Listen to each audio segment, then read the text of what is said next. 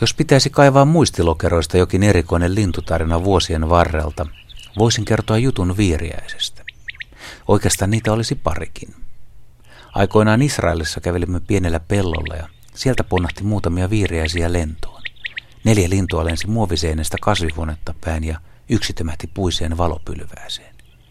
Onneksi kaikki pääsivät kompuroinnista huolimatta kuitenkin jatkamaan matkaa, mutta silloin tuli kieltämättä mieleen, että taitaa olla hieman hölmönoloinen laji.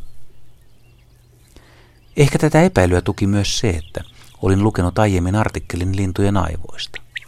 Viiriäinen ja käpytikka painavat kumpikin noin 85 grammaa, mutta käpytikan aivot painavat noin 2,7 grammaa ja viiriäisen vain 0,73 grammaa. Vertailuvuksi voi todeta, että varpusen aivot painavat noin gramman. Viiriäinen ei siis ainakaan aivojen koon perusteella nouse lintumaailman älykköjen joukkoon. Mutta lohdutukseksi pitänee sanoa, että aivojen koko ei kaikkea ratkaise, vaan se, miten niitä käyttää. Toinen muisto on Hankoniemeltä 1990-luvulta joulukuulta, hyvin epätavallinen paikka ja aika Afrikassa talvehtivalle linnulle siis. Viereinen juoksi Tektomin lentokentän vieresellä pellolla parin metrin päästä ohitsemme ja katosi pieneen, perinteisen LP-levyn kokoiseen heinätuppaaseen. Parikymmentä bongaria kerääntyi paikalle hakemaan sitä talvipinnaa. Heinätupas piirtettiin, mutta lintua ei löydetty. Viereinen teki käsittämättömän katoamistempun. Pettynyt turkulainen lintuharrastaja epäili koko havaintoa. Ei ole mitään näkynyt. Hesalaiset on itse kekannut koko jutun. Se on myyrä. Tunteet alkoivat kuumeta. Talvisin viireisen menettäminen oli jollekin kova pala. Seisoin tuppaan vieressä ja näytin sormella alaspäin ja sanoin, että tuohon se katosi, tuohon jalkojen juureen. Sitten lähdimme eteenpäin. Myöhemmin puhelin soi ja Karno Mikkola kertoi viireisen löytyneen. Se oli juuri siinä tuppaassa. Joku oli käsikopelolla kaivannut linnun esiin.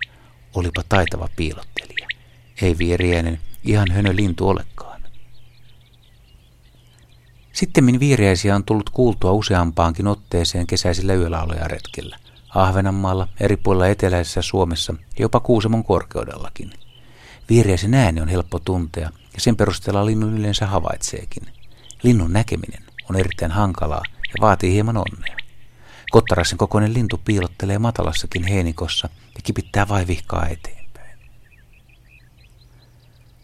Viiriäisen esiintyminen on vaihdellut Suomessa viimeisen 200 vuoden aikana. Lajin on arveltu olleen melko säännöllinen pesimälaji 1800-luvulla – joskin varsinaisia pesimä- ja poikuehavaintoja on noiltakin ajoilta niukasti. Tosin eipä silloin lintujen tarkkailijoitakaan ollut paljon. Laji harvinaistui 1900-luvun aikana ja viireinen tulkittiin ensimmäisessä uhanalaisuustarkastelussa Suomesta hävinneeksi lajiksi. Taantuman syyksi epäiltiin maatalouden tehostumista.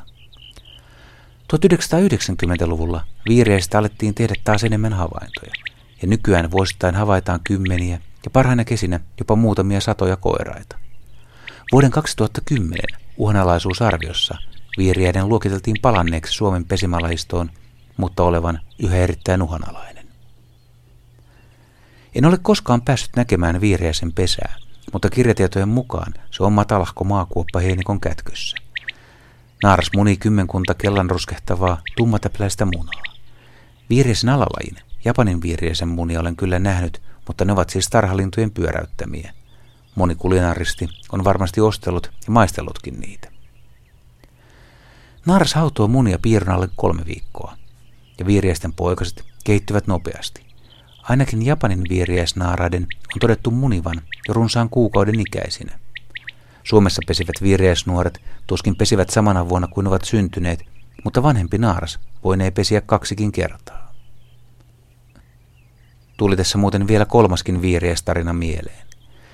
2000-luvun alussa otin Ahvenanmaalle, Logsjären lintuasemalle viiriäisen munia mukaan. Kyhesin salaa somerikkoiselle kannakselle kuopan ja asettelin sinne neljä munaa.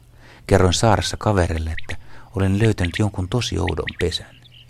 Yksi kaverista seurasi pesää kaukoputkella useamman tunnin, kahlasi koko lintuaseman kirjaston läpi ja pohtilikin vuorokauden, mistä lajista oli kyse, eikä häntä yhtään naurattanut, kun homma lopulta paljastui.